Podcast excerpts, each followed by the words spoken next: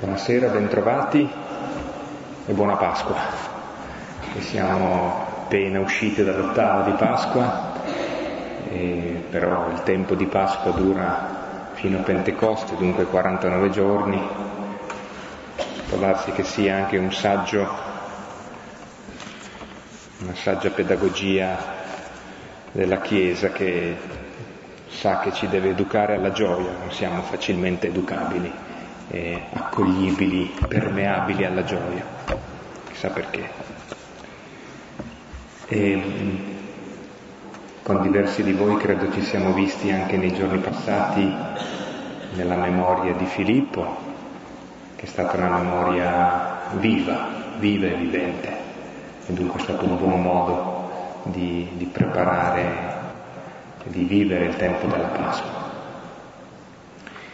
E, ehm, ecco, prima che ci introduciamo nella, nella lezione vera e propria, ricordo eh, questa cosa, un appuntamento che c'è domani nell'Auditorium San Fedele, domani 13 eh, aprile alle 18.30 ci sarà il, l'ultimo momento, il terzo di tre momenti di incontro con gli ebrei.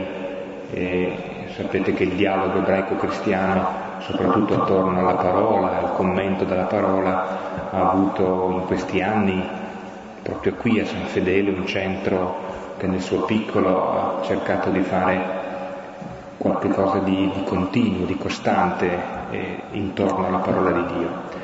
Eh, domani la specificità è che eh, il cardinale Tettamanzi verrà, incontrerà il rabbino Laras che è stato rabbino capo di Milano ed è attualmente ancora responsabile per la, l'ufficio rabbinico e dunque per la comunità ebraica di Milano delle relazioni con l'esterno, quindi anche tutta quella che è l'attività ecumenica, il dialogo con, in particolare con la Chiesa Cattolica e le altre chiese, è soprattutto lui che lo conduce. Quindi ecco, se volete alle 18.30 fin verso le 20, durerà grosso modo un'ora e mezza, volete venire e anche eh, far venire, potrebbe essere un appuntamento importante anche per il contesto non facile in cui avviene, eh, non tanto, non solo per la Chiesa e per la comunità ebraica di Milano, ma in un contesto più ampio.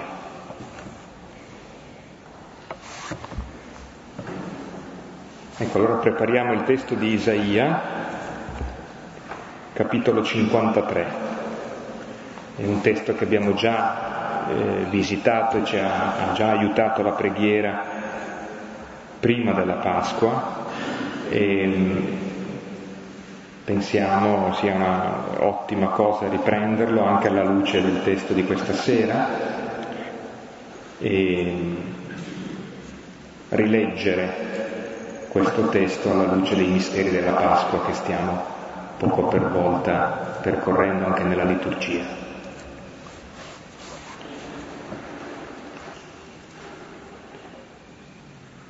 Bene, Isaia 53, alla mia destra il primo coro e a sinistra il secondo coro. Chi avrebbe creduto al nostro annuncio? A chi sarebbe stato manifestato il braccio del Signore.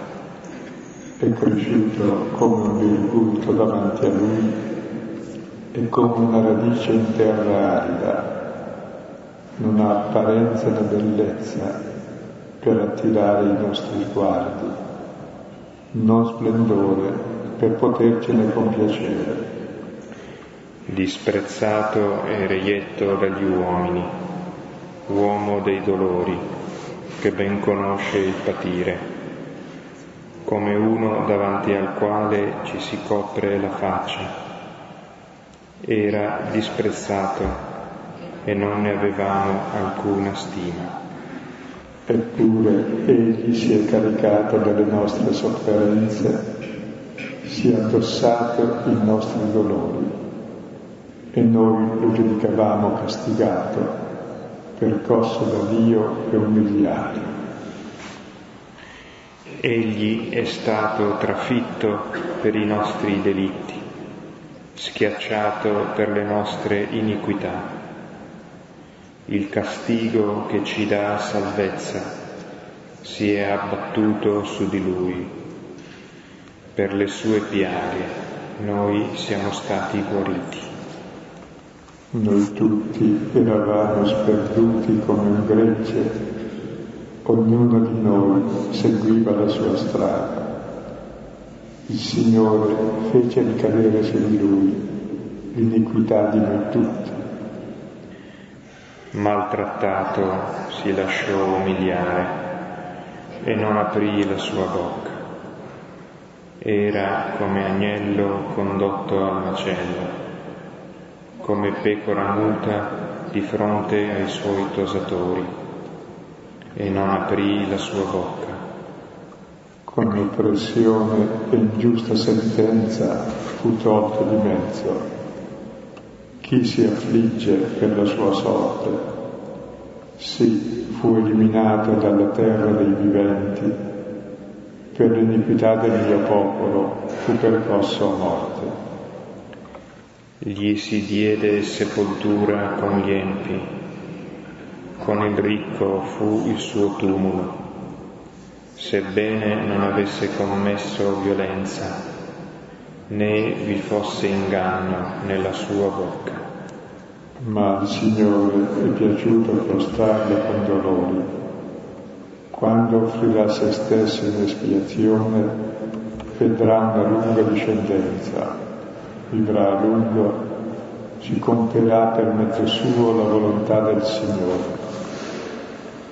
Dopo il suo intimo tormento vedrà la luce, si sazierà della sua conoscenza il giusto mio servo giustificherà molti, egli si addosserà la loro iniquità. Perciò io gli darò in premio le moltitudini, dei potenti egli farà bottino, perché ha consegnato se stesso alla morte ed è stato annoverato tra gli empi mentre egli portava il peccato di molti e intercedeva per i peccatori. Gloria al Padre, al Figlio e allo Spirito Santo. Come era nel principio, ora e sempre, nei secoli dei secoli. Amen.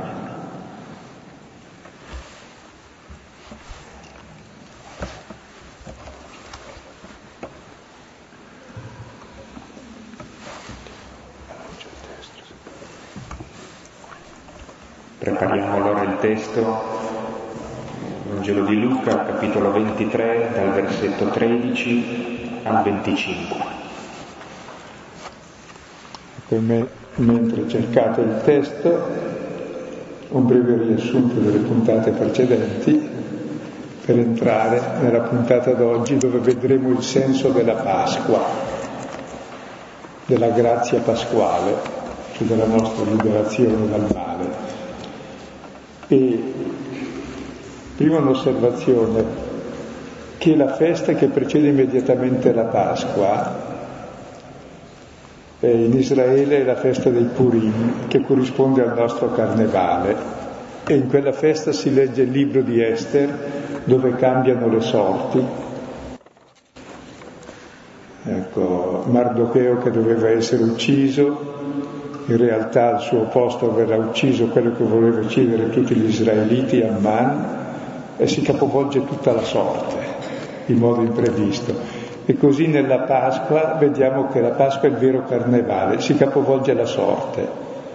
Abbiamo visto all'inizio del processo di Gesù il primo capovolgimento, il processo a Pietro, il discepolo, e il discepolo, che sarebbe quello che ha imparato, il discepolo, cosa capisce il discepolo? Ha capito niente. Il primo capovolgimento è il discepolo che capisce niente, il più bravo di tutti. Il secondo è il processo davanti alle autorità religiose che si intendono di Dio, è il loro mestiere, lo condannano per bestemmia.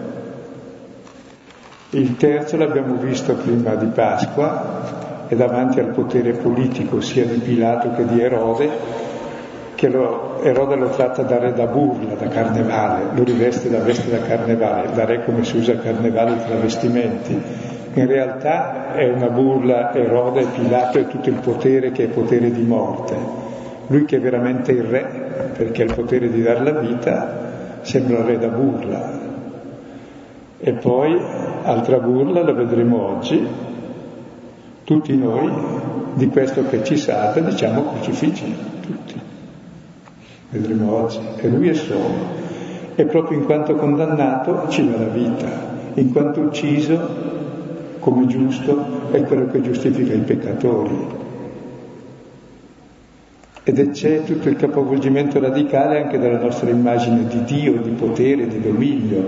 Dio è quello che si mette nelle mani di tutti, che non possiede nessuno. Il suo potere non è quello né di punire né di castigare, come è il potere dei potenti, che è quello di ammazzare gli altri, perché hanno il potere appunto. Il potere di Dio invece è quello di dare la vita. E poi il massimo capovolgimento è che proprio noi che gli togliamo la vita, che lo ammazziamo, riceviamo in dono la sua vita e siamo salvati dal male che facciamo quando ne prendiamo coscienza. Per cui è il riscatto di tutta la storia, non è che Dio voglia il male, Dio non lo vuole, ma noi lo facciamo, allora come fa Dio a rispondere al male? O risponde punendo, facendo il peggior male, ci condanna alla morte eterna, o risponde da Dio, vincendo il male col bene, con un amore più forte della morte, dell'inferno, di ogni cattiveria. E quindi è veramente il carnevale, il capovolgimento. E una delle parole costanti che tornano nella passione è il sovvertire, il capovolgere, e tutte le scene sono tutte capovolte, e proprio capovolgendo le cose storte tornano dritte. Finalmente vedremo poi alla fine Gesù che sulla croce ci fa vedere chi è Dio, chi è l'uomo, a immagine e somiglianza di Dio. E ora possiamo leggere il testo e poi entreremo in questo testo molto bello in cui si spiega cos'è la Pasqua. Ora Pilato, convocati i capi dei sacerdoti e i capi e il popolo, disse loro, mi portaste davanti quest'uomo come uno che fuorvia il popolo. Ed ecco io, giudicatolo al vostro cospetto, non trovai in quest'uomo nessuna colpa di quanto l'accusate. Ma neppure Erode, poiché lo rimandò a noi. Ed ecco, nulla degno di morte è stato fatto da lui. Punitolo dunque, lo libererò. Ora era costretto a liberare loro a ogni festa uno.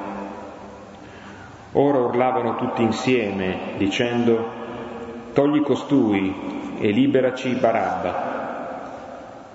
Questi era stato gettato in prigione per una rivolta avvenuta nella città e per un omicidio. Ora di nuovo Pilato si rivolse a loro, volendo liberare Gesù.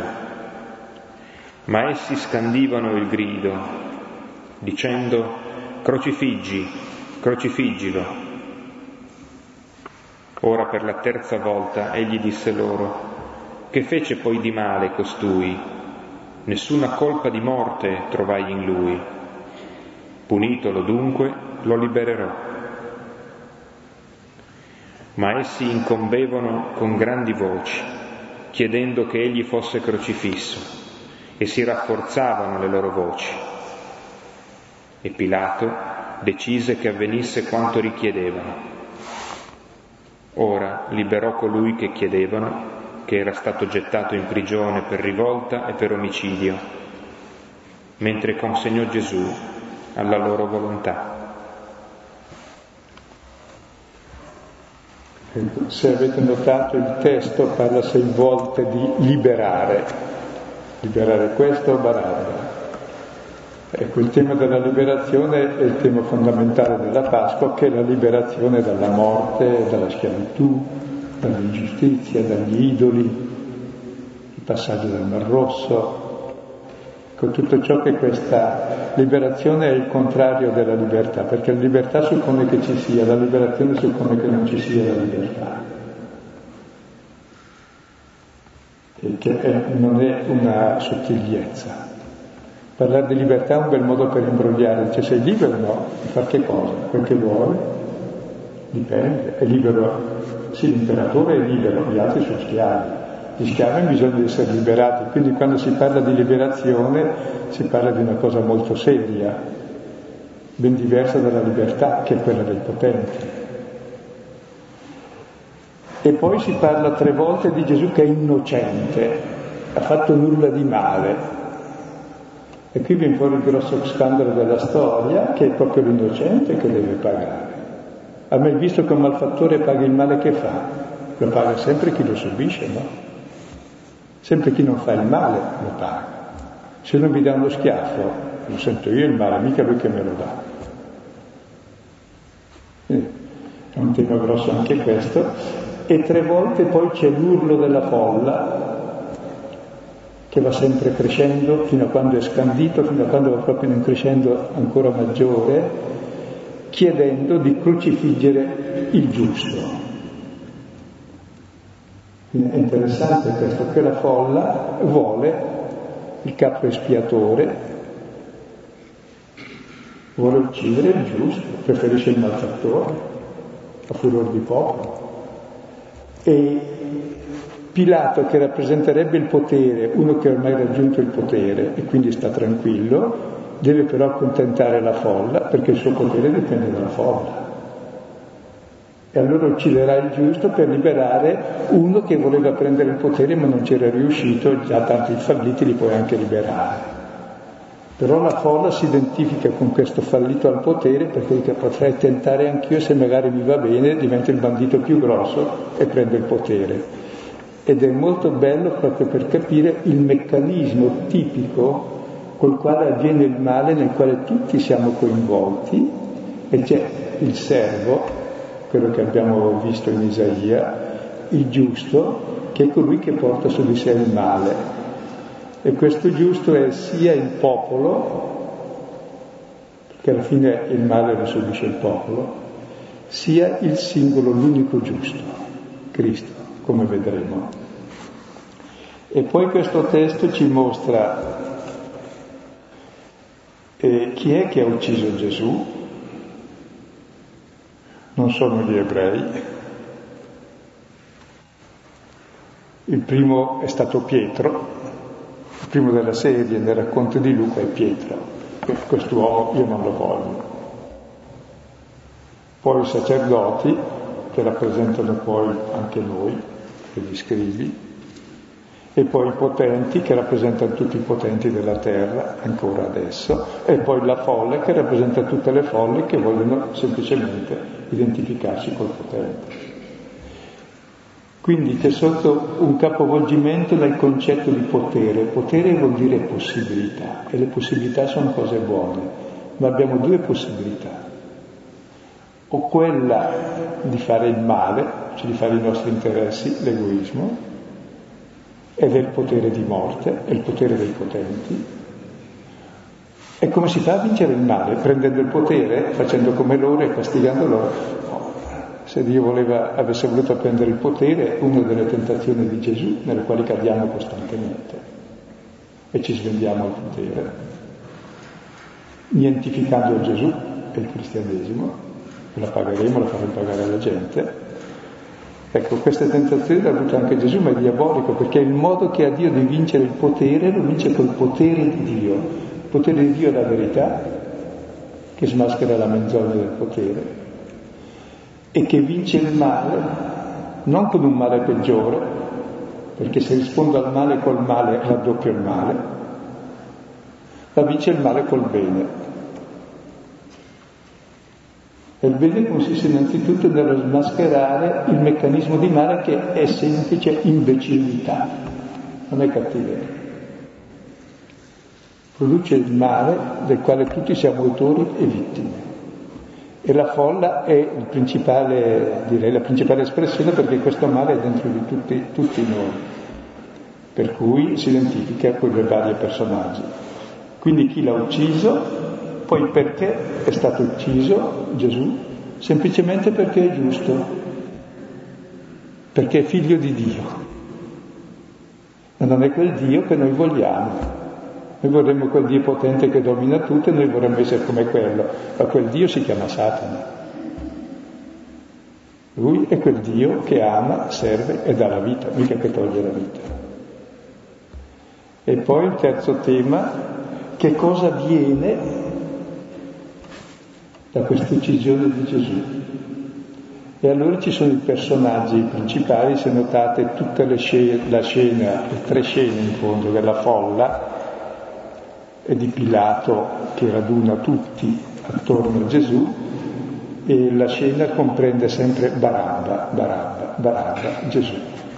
La morte di Gesù sarà la salvezza di Barabba e Barabba vedremo rappresenta tutti noi che siamo salvati dalla morte di Gesù anche se non sappiamo chi è Gesù, che Barabba non sapeva chi era Gesù. E adesso vediamo il testo ed è un testo davvero anche sublime per leggere la storia, perché non sono favole i Vangeli. Anzi, se uno li legge si meraviglia che lucidità avevano sul mondo, che si rischia di, chiedere, di credere all'ispirazione leggendo questi testi. Si tratta che la realtà, se uno la guarda a occhi aperti, è già ispirazione, perché l'unica ispirazione è aprire gli occhi sulla verità. Ora Pilato, convocati i capi dei sacerdoti e i capi e il popolo, disse loro, mi portaste davanti quest'uomo come uno che fuorvia il popolo. Ed ecco io, giudicatolo al vostro cospetto, non trovai in quest'uomo nessuna colpa di quanto l'accusate. Ma neppure Erode, poiché lo rimandò a noi ed ecco nulla degno di morte è stato fatto da lui. Punitolo dunque lo libererò.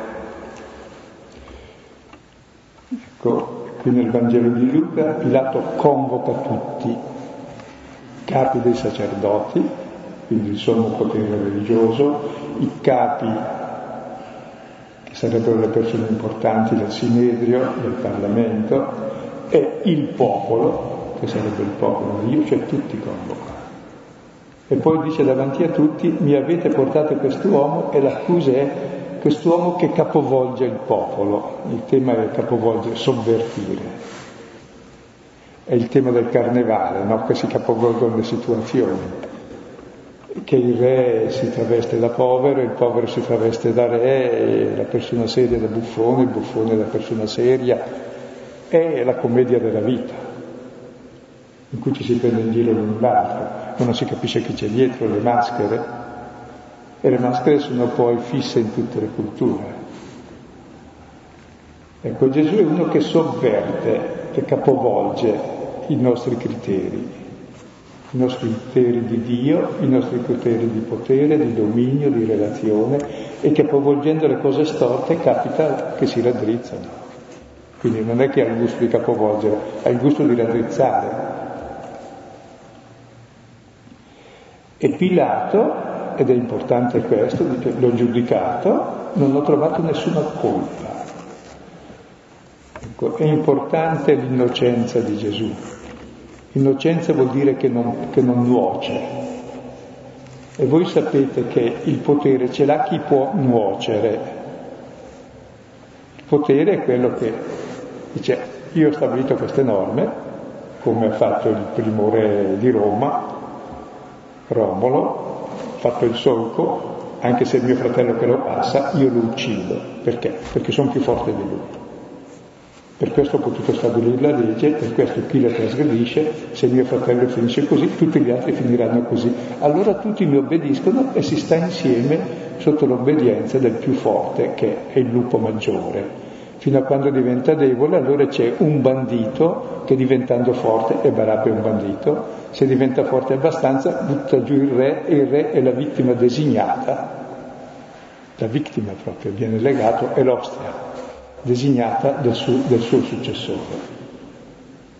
E quindi è un gioco dove la violenza e il potere e la morte domina, ma contiene le violenze minori, cosa che ha sempre funzionato finora sostanzialmente ancora così, tranne che nell'utopia cristiana che si vorrebbe che la politica fosse diversa e spero che lo possa diventare, che sia a servizio della gente per la vita, per l'amore, per le relazioni, per l'attenzione agli ultimi, ai deboli e non invece agli interessi di pochi.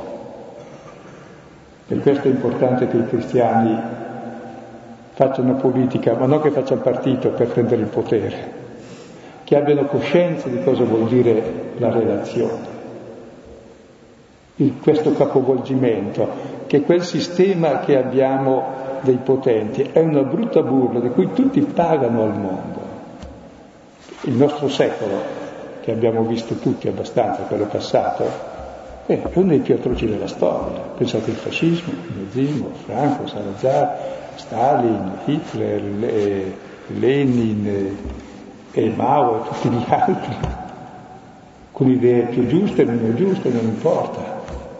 L'importante è il potere, il potere di morte, due guerre mondiali e tutte le guerre locali che non sono ancora finite, e tutte le ingiustizie e la miseria nel mondo che non c'era prima. Sì che abbiamo i mezzi adesso per non doverle più. Quindi davvero oggi siamo chiamati anche a cambiare mentalità perché prendiamo coscienza che questo meccanismo può andare avanti. Quando sono caduti le torri gemelli si dice nulla sarà più come prima, tutto peggio di prima sembra. E invece dovremmo capire che nulla deve essere come prima, perché oggi un pazzo qualunque può far saltare il mondo, mentre prima non bastava essere pazzo, ci volevano anche qualità, potere, ricchezza e dominio. Bisognava essere un Gengis Khan per fare qualcosa un Alessandro Magno o un Napoleone. Adesso basta essere uno che va in manicomio credendosi Napoleone, ecco, che è meno grave, però si può costruire una bomba atomica, fa scattare gli allarmi e fa saltare per aria tutto, automaticamente. Quindi o cambiamo il meccanismo o è impossibile la vita sulla terra, ma quella è una vita bestiale. E credo che è giunto il tempo perché l'uomo è arrivato davvero lentamente a capire queste cose, che erano già state capite benissimo già nel Cinquecento totalmente, se voi leggete Tommaso Moro, tanti altri autori, Erasmo, Pico della Mirandola, Cusano. è un'epoca veramente tra le più, più belle della storia, della storia mondiale apertura mentale, che sono cose avveniristiche ancora oggi. E sono cose fondamentalmente che emergono dal Vangelo, eh, da questi testi che leggiamo insieme.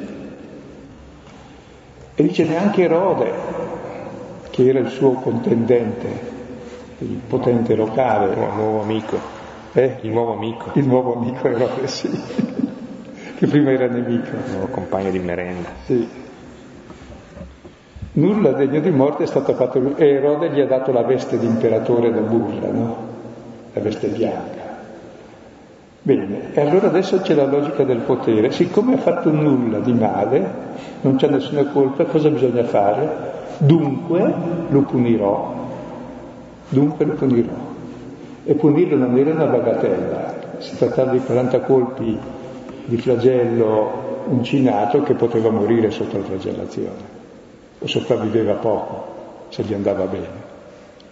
Quindi poi lo libererò. Questo, questo dunque mi preoccupa. Perché è punito? Dunque, essendo giusto, avendo fatto nulla di male, lo punirò. A noi sembra scandalosa la cosa, ma questo è lo scandalo della storia. Chi paga il male? Chi non l'ha fatto?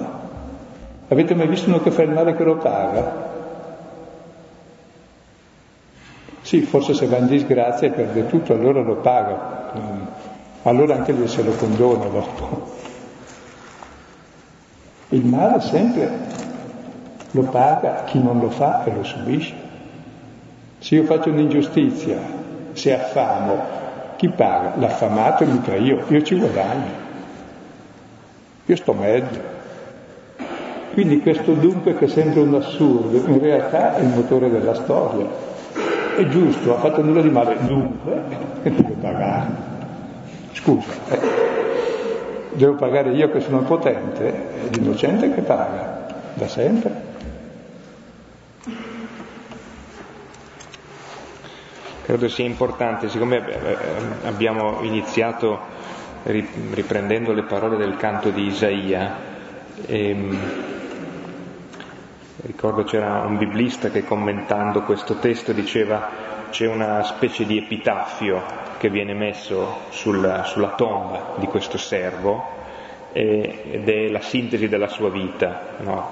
quella che è così la frase simbolo che, che, chiude la sua vita e questo epitaffio lo trovate al versetto 9 del canto di Isaia, sebbene non avesse commesso violenza né vi fosse inganno, sua, nella sua bocca. E credo sia interessante che Pilato per due volte, eh, in questi pochi versetti, esprime apertamente eh, l'innocenza di Gesù, che serve a sottrarre se stesso dal fastidio di un giudizio che mm, evidentemente sente imbarazzante, ma no, nessuna colpa e, ness- niente degno di morte. E, quando abbiamo visto invece le accuse fatte a Gesù davanti a Pilato proprio nel racconto di Luca, c'è quel crescendo in cui la, la strategia dei capi è quella di eh, arrivare fino a toccare in qualche modo nel vivo anche Pilato dicendo che Gesù eh, dice di non pagare il tributo a Cesare. Invece qui abbiamo in sede stesso di processo, come finale del processo, la smentita di quell'accusa che viene fatta dalla voce stessa di Pilato. Quel versetto che citavi, pur non avendo commesso violenza, pur non dicendo menzogna, è sepolto con i potenti. Come mai? Perché i potenti usano violenza e menzogna e lui, che non ha fatto nulla di questo, gli tocca anche stare da morto con loro. Difatti avrà la tomba di un ricco, Giuseppe d'Arimatea. Ma sebbene che avesse fatto nulla di male, proprio gli tocca anche questa brutta sorte, che è, è umoristica, no? quel sebbene, che vuol dire che gli altri lo fanno. Vabbè. Allora questo funicolo dunque lo libererò è ripetuto due volte, quindi vuol dire che è qualcosa di molto profondo. Tre volte l'innocenza e la conclusione va punito. E adesso vediamo che senso ha la punizione del giusto? Versetto 17. Ora era costretto a liberare loro a ogni festa uno. Ora urlavano tutti insieme dicendo togli costui e liberaci Barabba. Questi era stato gettato in prigione per una rivolta avvenuta nella città e per un omicidio. Ecco, il versetto 17 eh, dice che c'era la consuetudine di liberare il giorno di Pasqua uno per ricordare la liberazione di tutti. Questo uno che rappresenta tutti. E c'è la folla che urla tutta insieme, tutti insieme, anzi i capi, tutti. Qui sono i sacerdoti, capi del popolo, il popolo, tutti urlano insieme, togli costui e liberaci Barabba. Ecco, Barabba è il nome che si dava ai figli di nessuno, vuol dire Barabba, figlio del padre, un padre ce l'avrà pure. E questo Barabba era un ribelle, cioè un bandito, uno che voleva, si era ribellato a Roma, voleva prendere il potere, ogni tanto c'erano questi tentativi che poi ovviamente fallivano, perché per prendere il potere bisogna essere potenti, se non le, se non le prendi. Però questo Barabba ha come modello lo stesso di Pilato, cioè è uno che vuole diventare capo. C'è uno che vuole rimediare però al male del popolo che è schiavo prendendo il posto dei padroni, quindi diventando il peggior padrone alla fine. Cioè non è che vuol liberare il popolo come Gesù che userà un altro mezzo, o come Gandhi, o come eh, Mandela e altri, no? Vuol liberarlo con la violenza. Ora la violenza, evidentemente, la violenza vince il più forte, cioè il più prepotente, cioè il più potente, cioè il più farabutto. Quindi sei sempre perdente. Però la, la, gente si identifica con Barabba perché rappresenta quell'ideale che tutti abbiamo. Io non posso essere imperatore né re, però se mi va bene a fare il bandito e se poi dopo riesco potrei anche diventarlo. Poi sempre fallisce. E cosa fa in fondo Barabba? Come la folla che si identifica con Barabba. Vorrebbe liberare dal male facendo il male. Cioè, quelli lì hanno il potere e dominano, voglio dominare io al posto loro. E cosa faresti? Le stesse cose un po' peggio, perché almeno loro hanno un po' di classe acquisita dal mestiere.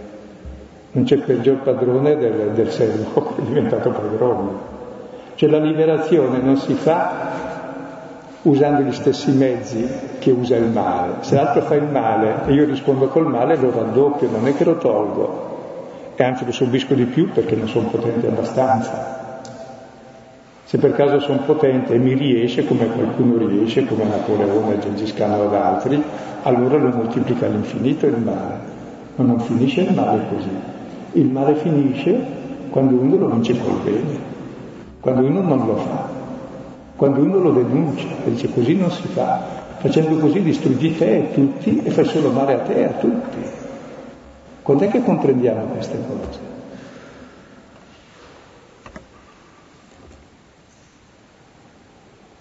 E Barabba poi è figlio di nessuno, ribelle, omicida, e rappresenta la condizione di Adamo che non conosce il padre, si sente figlio di nessuno, quindi fratello di nessuno, quindi la sua identità è semplicemente il potere e il dominio che ha sugli altri e quindi è in ribellione costante, fa fuori la gente tranquillamente ed è in prigione, perché non gli è andata bene se non sarebbe in prigione l'altro, in attesa di esecuzione capitale ed è la condizione umana. Ci sentiamo figli di nessuno, fratelli di nessuno, ribelli, omicidi in qualche misura, entriamo nel gioco in fondo del male, poi sappiamo che ci aspetta la morte, perché siamo sconfitti nella vita tranne qualche raro che è sconfitto un po' dopo perché ha l'illusione di essere semi-immortale perché è, è grigio, cioè è uscito dal grigio dei comuni mortali perché è riuscito a fare le scarpe a tutti e si sente sopra, non muore anche lui. Si farà il mausoleo, ma è già morto in anticipo, quando lo fa sa già che morirà. Quindi questo Barabba in fondo è la raffigurazione dell'uomo di ogni uomo che non si sente figlio di Dio, non si sente fratello di nessuno e instaura quel meccanismo dal quale esce l'imperatore, dal quale escono i ribelli all'imperatore, ma dal quale esce anche il popolo che si identifica con lui, perché tutti vorremmo essere come, come l'imperatore.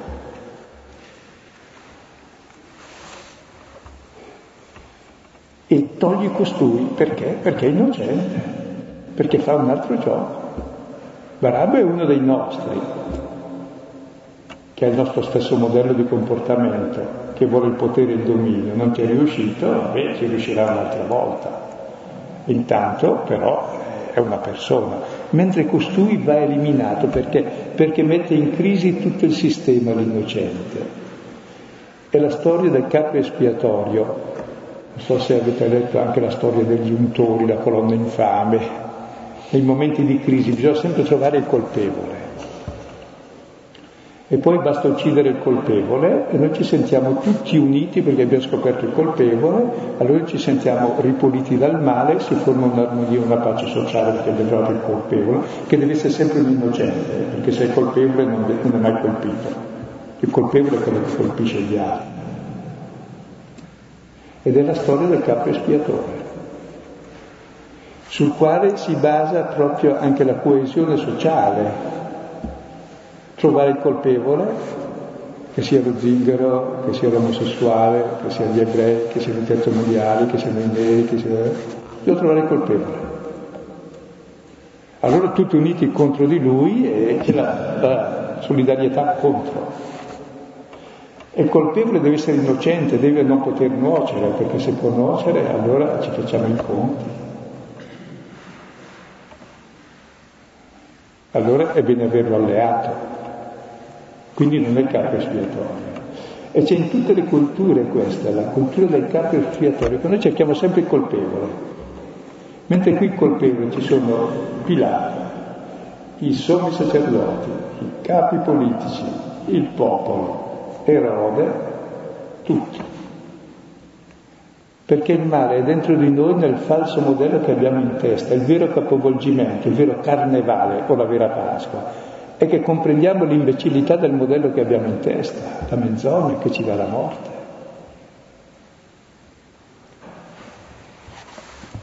Sì, c'è anche proprio una, un punto che accennavi che mi sembra veramente decisivo ed è il mistero per cui nella storia è, è proprio l'innocente quello che sembra concentrare su di sé la, la, la violenza di tutti, proprio perché eh, la, la, sua vita segue altre logiche.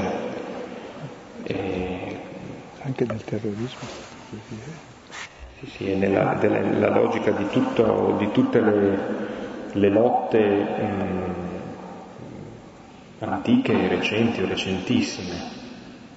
Vuoi di eserciti tra di loro, ma vuoi anche di una minoranza contro tutti gli altri e credo che sia importante tenerne conto, adesso alla luce di quello che accennavi, casomai si tratta di capire ma andando avanti, sì.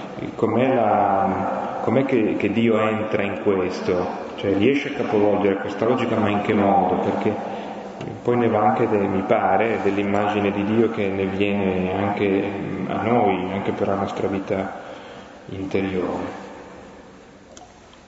Ad ogni modo andiamo dal versetto 20.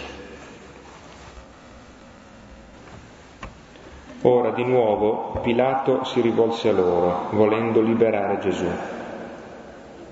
Ma essi scandivano il grido, dicendo crocifiggi, crocifiggilo. Ora per la terza volta egli disse loro, che fece poi di male costui? Nessuna colpa di morte trovai in lui. Punitolo, dunque, lo libererò. E qui vediamo Pilato che vuole liberare Gesù e non Barabba. Perché? Perché Pilato è un uomo di potere. Vanno scoraggiate le persone come Barabba che si oppongono al potere col potere. Quindi voleva, ha, ha proposto appositamente Barabba in alternativa a Gesù, sperando che vuole essere Gesù. E qui è stato molto ingenuo. Lui vuole liberare Gesù perché è innocuo, è scemo. Non ha capito però che Gesù realmente mina la radice stessa del suo concetto di potere, mentre Barabba lo giustifica, giustifica ogni repressione Barabba, vuole il potere, è più debole e paga. Così sta in piedi il potere. Chi non lo vuole ti sfugge per sé, però in questo momento lui non si è accorto. Si capisce che anche il potere è abbastanza imbecille, tant'è vero che poi cade sempre il potente di tutto. E vuole liberarlo, ma essi, chi sono essi? I capi dei sacerdoti, i capi e il popolo, cioè tutti dicono crocifiggilo. Perché? Tutti preferiscono Barabba a Gesù, perché Barabba è ribelle nei confronti del potere di Pilato perché volevano il potere anche loro, non so se mi spiego. Pilato invece che stava sopra, ce l'aveva già in prigione, quello allora stava tranquillo. Il che vuol dire che il male è dentro di tutti, tranne in quell'unico solo. Qui è l'unico, il solo, è il capo espiatore. Tutti si sfogano su di lui perché è diverso assolutamente. Diverso vuol dire Dio, altro.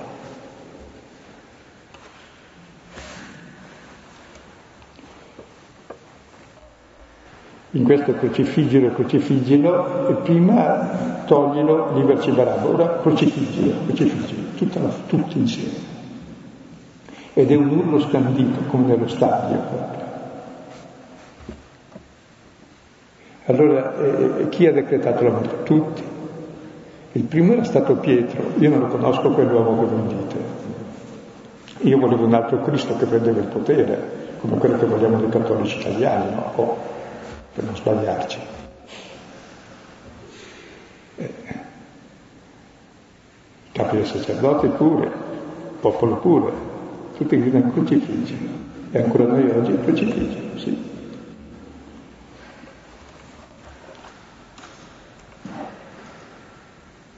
E allora la conseguenza, per la terza volta, dice, ma che ha fatto di male? Nessuna colpa ha trovato in lui. Allora la stessa conclusione, punitolo, dunque lo libererò. Siccome ha fatto nulla di male, lo punirò, però vuole liberarlo. E qui c'è una osservazione interessante sul potere come noi lo intendiamo. Pilato, che è certamente il più potente, rappresenta il divino Cesare Augusto, che ha l'attributo di Dio, padrone e Signore del mondo, chiamato anche Salvatore e benefattore dell'umanità.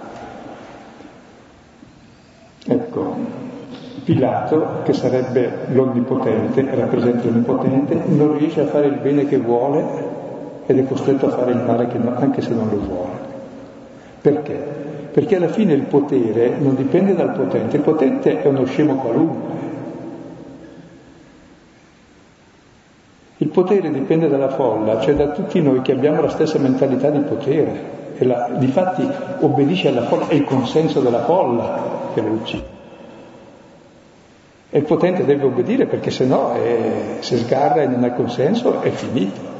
Quindi è il primo schiavo del male che fa. E anche quando vuole fare il bene non ci riesce, può fare solo il male, anche quando è convinto che non bisogna farlo. Quindi è un gioco mortale. Quindi è una presa in giro sottilissima dei potenti. Eh? In Giovanni poi è fatto in modo molto più, più elaborato addirittura, ma già anche qui. Perché il potente, che si crede potente, è schiavo del consenso di tutti. Per il consenso è il renudo. Dico, ma questo è nudo. Ma questo è imbecille, questo è uno che ci frega tutti e che noi lo paghiamo. E invece l'imbecillità è nostra, che non ci accorgiamo, che è nudo e tutti, oh che bel vestito. Guardate la favola, no? È una favola sempre attuale.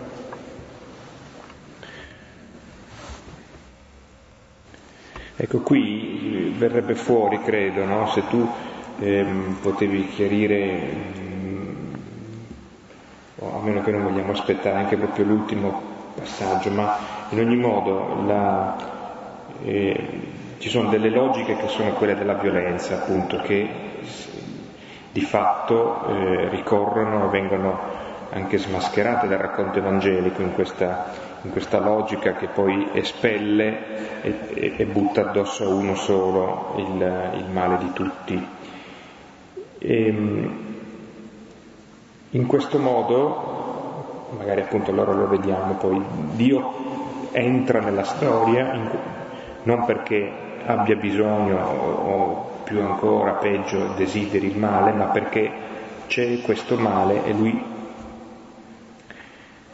lo prende, lo assume e lo muta di segno. Però allora su questo vale la pena di, di capire ehm, come, come eh, quale immagine di Dio emerge qui? No? Certamente non quella del grande eh, ordinatore della storia come lo intendiamo un po' eh, in maniera frettolosa, però più radicata di quel che sembra, perché poi ne viene fuori un'immagine persecutoria, cioè di un Dio che è il grande regista degli avvenimenti, li, li guida nelle sue strane logiche sembra avere bisogno del sangue del giusto per placare la colpa, come si diceva con la teologia fino a non tanti anni fa. E, sì, allora certo, è un Dio che cava il bene dal male, però eh, a che costi e con che, con che, criteri. Ora forse vale la pena tenerla lì perché comunque è una domanda che forse sotto sotto tutti un po' abbiamo questa sera mentre ascoltiamo questo testo e il tuo commento. Sì, credo è importante sapere che il male Dio non lo vuole. Non è che voleva crocifiggere il figlio e neanche il figlio voleva finire in croce Dio assolutamente non vuole il male. Ora, che soluzione ha davanti al male? O ci ammazza tutti perché non facciamo il male, o ci toglie la libertà, che è lo stesso, anzi il libero arbitrio vale più della vita, anche se è meglio morire piuttosto che usarlo male. Allora che alternativa ha Dio davanti al male? come può vincere il male? Non può rispondere con le stesse armi, se no ci stermina tutti. Siccome Dio è amore, risponde al male con l'amore. Non è che volesse lui la morte del figlio, l'abbiamo voluta noi. E Dio ha un amore così forte da dire va bene, pago io.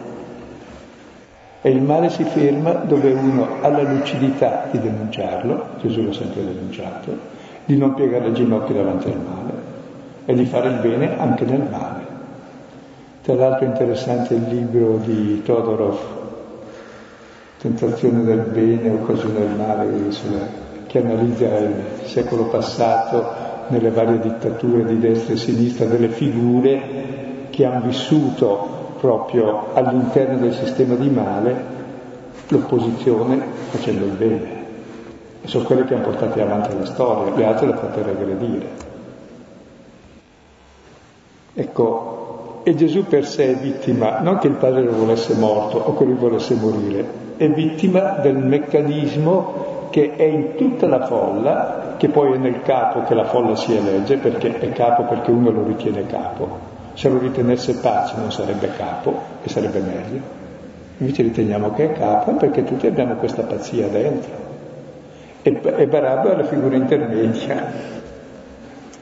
Ecco. E allora Gesù fa da capro espiatorio che c'è in tutte le culture, cioè che quello sul quale si sfoga il male è sempre l'innocente, che non c'entra niente. Porto un esempio che può sembrare banale ma vale la pena di dirlo. A Milano esistono gli zingari, no? Sapete da quanto? Io non so se qualcuno di voi è milanese da 3-4 secoli, forse pochi o nessuno, molti di loro sono già milanesi da prima che voi lo foste. Quindi hanno diritto di stare a Milano come gli altri. Poi basta farli sloggiare e cosa fai? È la soluzione dei cuneesi. Se c'è un mucchio di terra, come fai? Basta fare un buco e la metti dentro, no? Perché se lo sloggi crei problemi altrove, già lì si stavano inserendo. Cioè capite l'imbecillità e i costi però soddisfi la gente perché c'è il capo espiatore, loro sono i cattivi e noi ci sentiamo apposta. E se fosse il contrario? Ed è il contrario. Tanto per dire le cose con il loro nome, la stupidità anche. Ma abbiamo bisogno di queste cose, perché se non ci fosse le dovremmo inventare. Perché la nostra cattiveria, il male che abbiamo dentro, ha bisogno di proiettarsi sull'altro e sull'altro che è diverso da noi. Infatti in tutte le, le culture il capo espiatorio è sempre o uno di passaggio o il pazzo del villaggio o, o quello anormale o quello che ha qualche nota che fa stridere che non è a norma con tutti gli altri. Allora quello subito è colpito. Allora dicono abbiamo trovato l'untore e lui e noi ci sentiamo a posto e così abbiamo vinto la peste, no? E vinceremo così anche il cancro e tutto il resto. Avanti. Ma è, ma e vinceremo anche la morte. Certo. E certo con Pasqua. Ci stiamo attrezzando. Ma essi incombevano con grandi voci, chiedendo che egli fosse crocifisso e si rafforzavano le loro voci.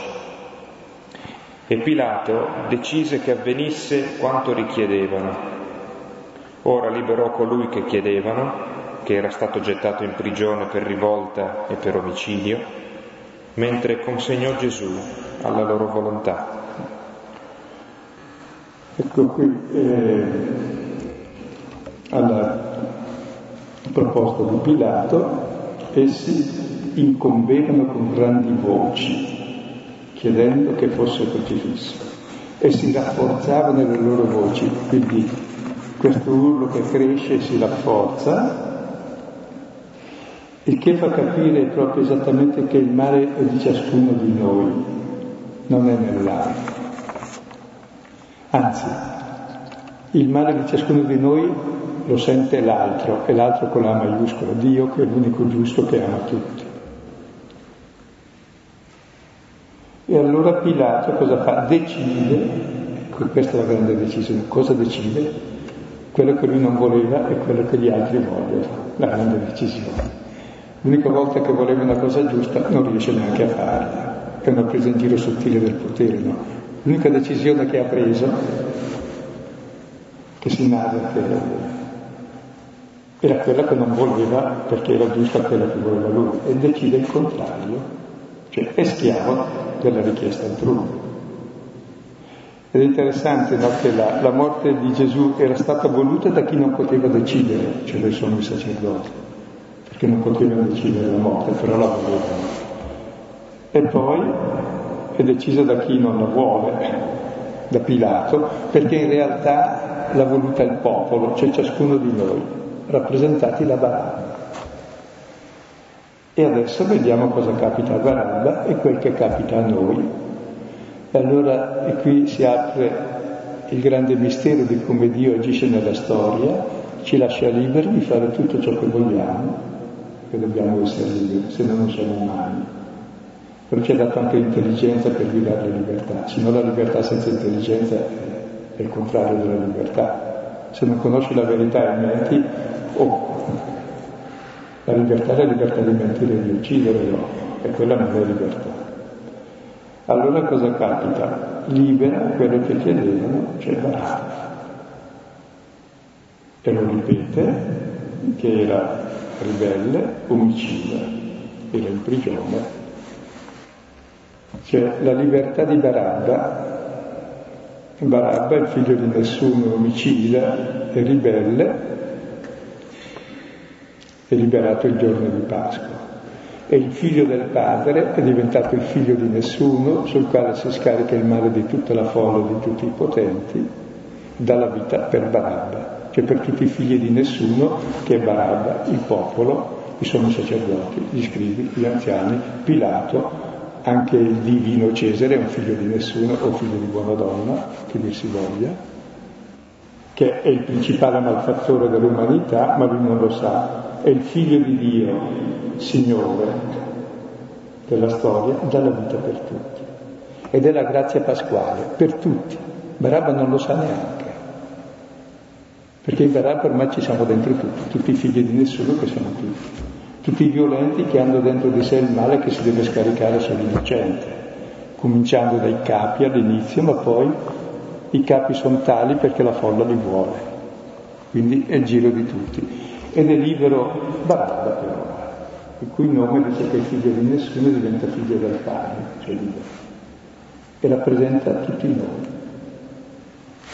Comincia con uno, la salvezza, per il quale dà la vita, e con tutti quelli che si identificano in Barabba. Poi sulla croce troveremo probabilmente sono due suoi compagni, che faranno la compagna di Gesù. Hanno liberato il capo, ma gli altri li, li ha messi a morte. Perché il giorno di festa bisognava fare qualche spettacolo importante. Il vero spettacolo era mettere in croce qualcuno eh, che si libera dal potere, perché così si sa che non si fa così.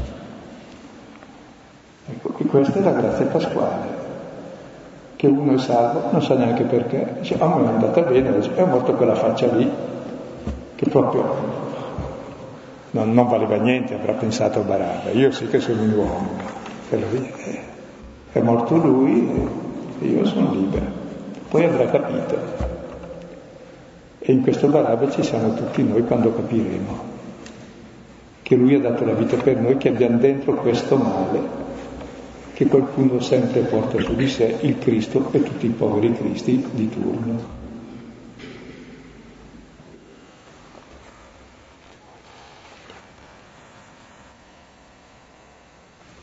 Ecco allora per riprendere anche nella preghiera questi passaggi, il primo testo è senz'altro quello che ci anche stato di aiuto per la preghiera, quindi il capitolo 53 di Isaia, volendo si può iniziarlo dal capitolo 52 versetto 13, quindi sarebbe 52 13 fino al 53 12. Poi Esodo 12, 1, 14.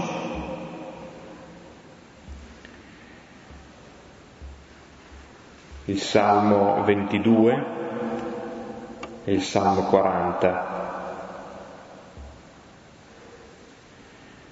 È stato citato anche il libro di Esther, volendo potete guardare il finale del capitolo quinto e poi i capitoli 6 e 7 e, sono proprio i capitoli in cui si, si gioca il capovolgimento dei destini, per cui chi doveva essere eh, crocifisso viene salvato e chi aveva ordito tutto il complotto viene eh, al suo posto giustiziato.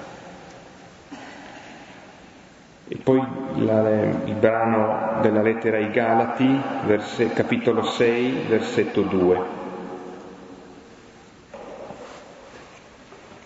Quindi per chi è arrivato tardi eh, ricordo anche l'appuntamento potendo eh, domani alle 18.30 nell'auditorium con il cardinale di Milano, Dionigi Tettamanzi e il rabbino Giuseppe Laras, eh, ex rabbino capo della comunità ebraica.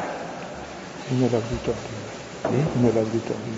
Nell'auditorium alle ore 18.30 fino alle 20 circa.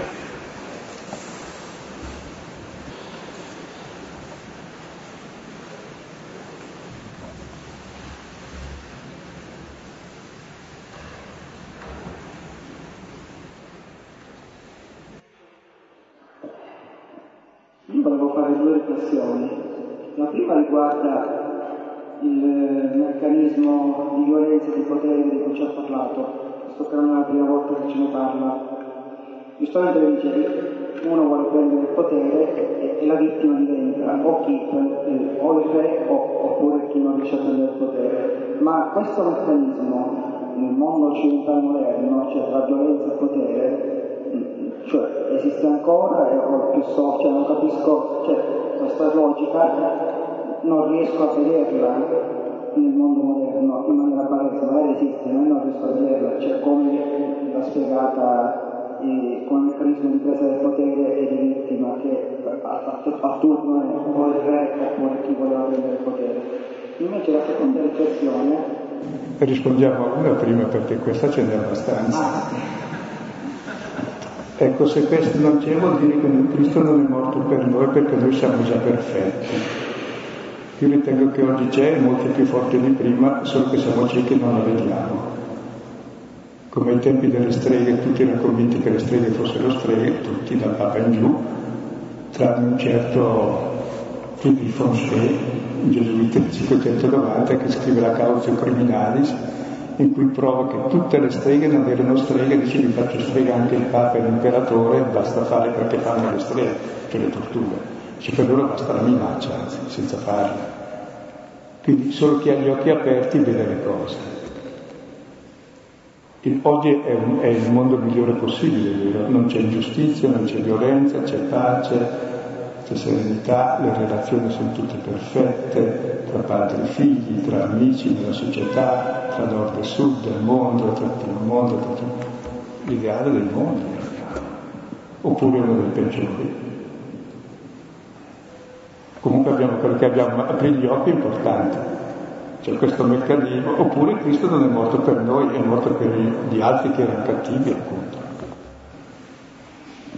Qui invece stranamente ci sono dentro i capi dei sacerdoti, non sono capo dei sacerdoti, ma sacerdote lo sono. Poi i capi del popolo, sono capo del popolo, ma popolo lo sono, c'è anche il popolo, tutti ci sono. Poi c'è Barabba che è fuori campo, muore proprio per lui.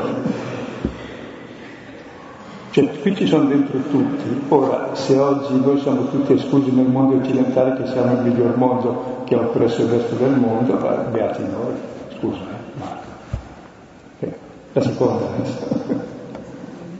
Non è così palese, il meccanismo di violenza non è così palese. Ascolta, fate fatica a sentire, parla più, più lentamente. Sì, non è così palese il meccanismo di violenza, Esatto. perché non, non è palese la vittima forse, non, cioè non, non è evidente la vittima. Invece la seconda riflessione era sul popolo, sulla risposta del popolo.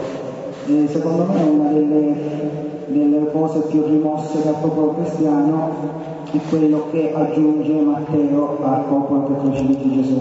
Perché Matteo aggiunge il suo sangue ricade su di loro, cioè su di noi e sui nostri figli. Sì. Ora, allora, noi leggiamo- Per favore non continuare a leggere quello perché sennò dici no, cose no, no, aspetta cattive.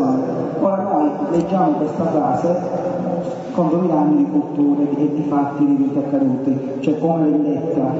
Però, in base a quello che trasporto qua, non so se è giusto come interpretazione, siccome Gesù è l'agnello di Dio e il sangue è il che va buttato, il sangue ricopre una moltitudine di peccati, adesso non so da un punto di vista semplice se si può intendere, ma non si può intendere come il suo sangue ricade su di noi, su- sui nostri figli, nel senso che ci, puri- ci- ci purifichi la moltitudine dei peccati, era questa la riflessione. Cioè, io, so- io non so se non ho studiato la classe, però da un punto di vista di così come la costruzione, cioè visto che anche noi ha detto che il popolo alla fine siamo noi, non è che quella frase possa essere significata che il suo sangue ricade su di noi e ci pulisce Sì.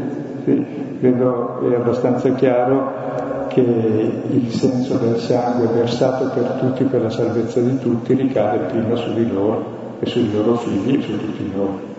Mentre noi l'abbiamo inteso in modo sempre con la mentalità della violenza del potere, che loro devono pagare, loro sono cattivi e loro sono i capi espiatori, hanno pagato per duemila anni ma- il male che abbiamo dentro noi grazie a quella frase, per dire come si possono intendere male. E certamente nei Vangeli Gesù è l'agnello di Dio che toglie i peccati del mondo, cominciando anche dai cristiani, a meno che i cristiani siano gli unici senza Dio.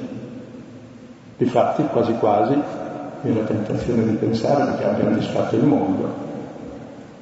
Tutte le guerre di ingiustizia sono partite da noi, le principali, il macello che abbiamo fatto con le crociate è inimmaginabile. E quel che facciamo ancora adesso, se l'abbiamo in nome di Cristo. oh. Eh, e dice, eh, ma io non vedo il male. E vai nel terzo mondo e lo vedi subito, il male che facciamo noi lo vedi lì. Quando vai per esempio in una nazione che deve produrre solo cacao per la nostra società, perché a noi ci piace la Nutella, e che poi fame perché non, non è che possono mangiare cacao solo nella vita, e gli altri altre cose analoghe. Allora si apre gli occhi, ecco, quelli sono Cristo, quelli che pagano ancora oggi, quelli nei quali si compie la passione di Dio per la salvezza del mondo, sono i poveri Cristi. E noi cristiani siamo chiamati a riconoscere in loro il volto del Figlio di Dio. Verità fondamentali per i cristiani, se no, eh, se no ci inganniamo, inganniamo la gente, e screditiamo Cristo, e screditiamo l'uomo. Sì, eh, è una festa di carnevale, come vedete, la passione di Gesù, cioè capovolge per chi capisce.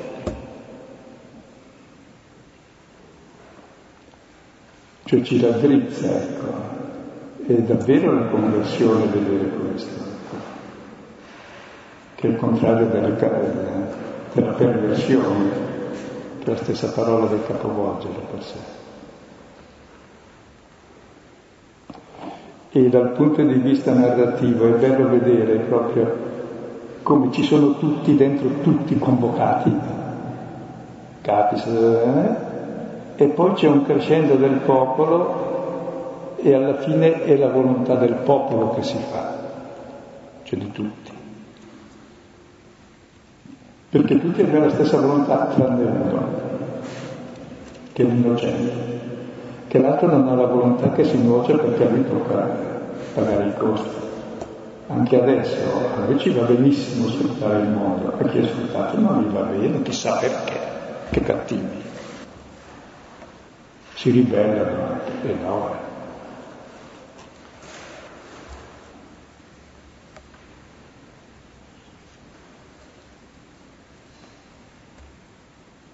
Cioè dobbiamo fare un serio esame di coscienza, anche l'appoggio che abbiamo dato a tutte le dittature dell'America Latina, d'Europa, dei cristiani. Oh. Grazie a Dio non abbiamo appoggiato anche quelle atee perché non ci siamo riusciti, ma se non l'avremmo fatto, se non ci perseguitavano noi.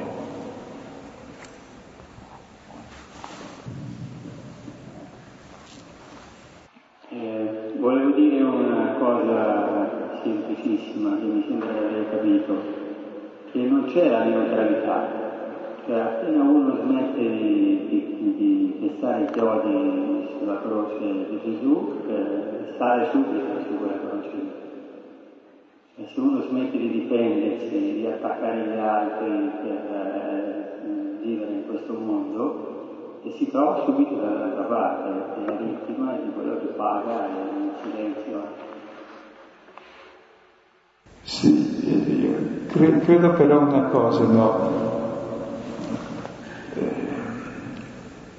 E poi quando si dice questo, allora scusa, fare la vittima non lo voglio, faccio il carnefice. Invece non occorre essere né vittime né carnefici. Basta aprire gli occhi e fare ciò che è vero e giusto. E il problema è proprio di acquistare coscienza, perché nessuno con gli uccide, sta tranquillo. Non che, difatti tra l'altro, Luca ci tiene, siccome i documenti sono pubblici e i cristiani sono già perseguitati all'epoca di Luca, ci tiene a far vedere che politicamente è innocente, anche se poi è preso in del potere perché non sa salvare l'innocente. Insomma, non può mentire il testo, però ci tiene a non cercare contraddizioni. Avete visto che noi non abbiamo nulla contro di voi, però smaschera per chi capisce eh, la stupidità del potere che è in ciascuno di noi. Cioè il male va vinto dentro di me, voglio dire, non nell'altro. Vincere nell'altro è violenza, cioè ammazzo l'altro, vincere dentro di me è libertà. E poi lo comunico, chiaro. Se veramente le persone libere comunicano libertà e le persone schiave comunicano schiavitù. E la libertà è soprattutto interiore. Uno che è in prigione, condannato innocente, è libero. E chi l'ha condannato che non è libero, è schiavo del male, dell'ingiustizia. Però noi che siamo abbastanza ingiusti non ci capiterà di morire in croce, tranquillo. L'unica cosa che possiamo fare è smettere di mettere in croce gli altri, almeno per me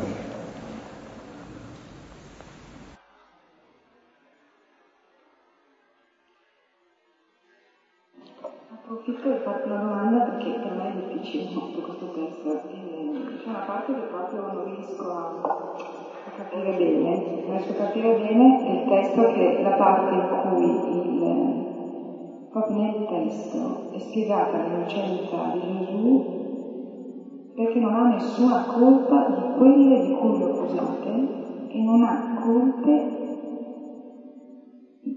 che meritino la morte.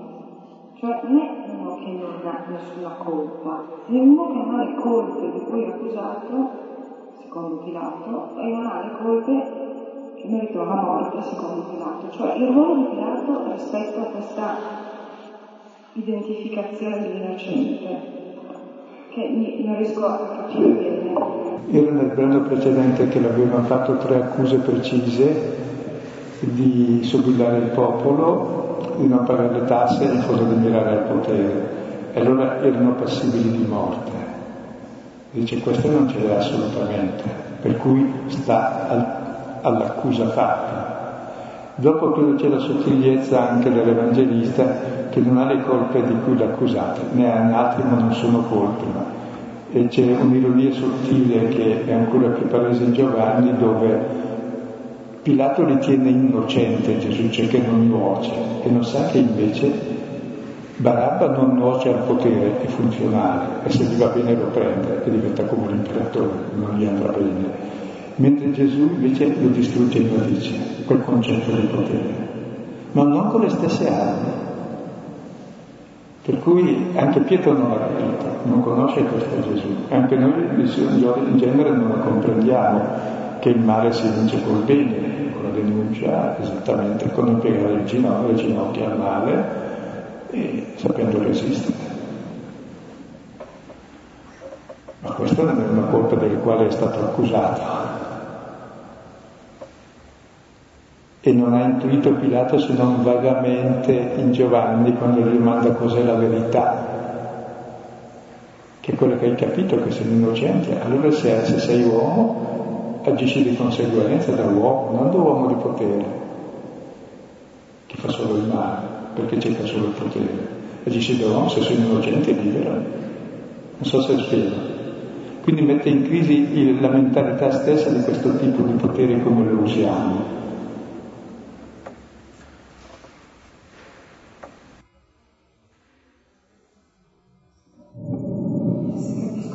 Gesù innocente rispetto alla logica che lo accusa, cioè questa logica sì. che è quella che si identifica sia con Barabba eh, di cui chiede la liberazione, sia con Pilato, che è quello a cui rimette tutta la propria, cioè rimette se stesso identificandosi perfettamente con quello che Gesù implica che ciascuno liberi se stesso da quella, da, dall'immagine in cui ciascuno di, di, di, noi e il popolo si identifica.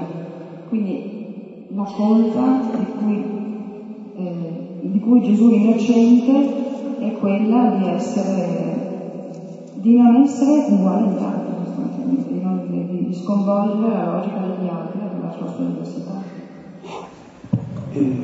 Cioè, c'ha per sé una grave colpa, dunque lo punirò, che sembra un assurdo. Cioè, c'è anche la finezza della, dell'autore, perché il potere in fondo è schiavo della falsa immagine di potere, cioè il potere di dare la morte, sia Pilato, sia i capi, sia i sacerdoti, quindi anche religiosi, che avallano il potere civile che dà la morte, sia il popolo, cioè tutti, sia Barabba, tutti ce l'abbiamo.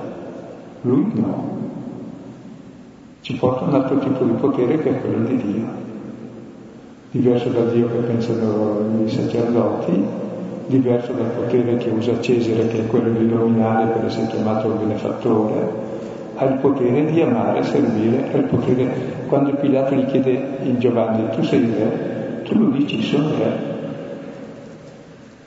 e lo ferma, lo sono sono venute per testimoniare la verità. E qual è la verità? Che il vostro modo di intendere il re, che è l'ideale di uomo, che è l'immagine di Dio, è una menzogna.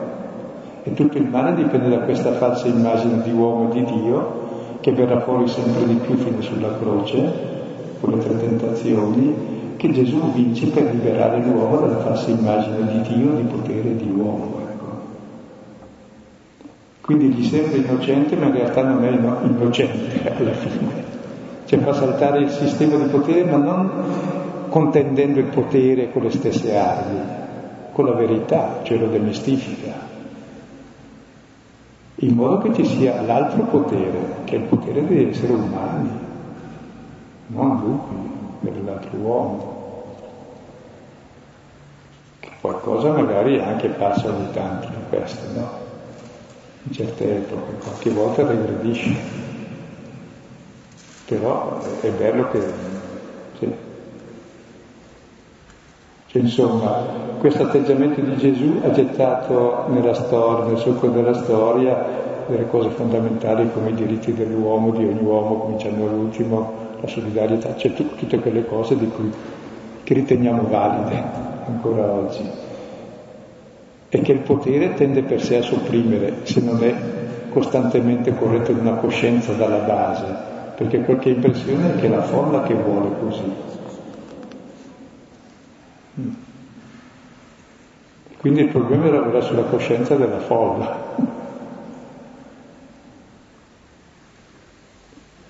che oggi poi avendo i mezzi di comunicazione è molto più manipolata di una volta, molto più schiava. Anche nelle relazioni addirittura i modelli che mutui, anche in famiglia, sono quelli che vedi. Quindi eh, sono molte schiavitù. Va bene, sono le dieci e mezza, ci lasciamo.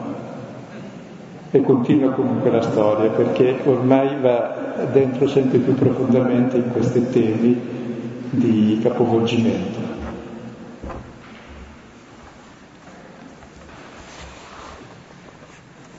Padre nostro, che sei nei cieli, sia santificato il tuo nome, venga il tuo regno, sia fatta la tua volontà, come in cielo così in terra. Dacci oggi il nostro pane quotidiano rimetti a noi i nostri debiti, come noi li rimettiamo ai nostri debitori.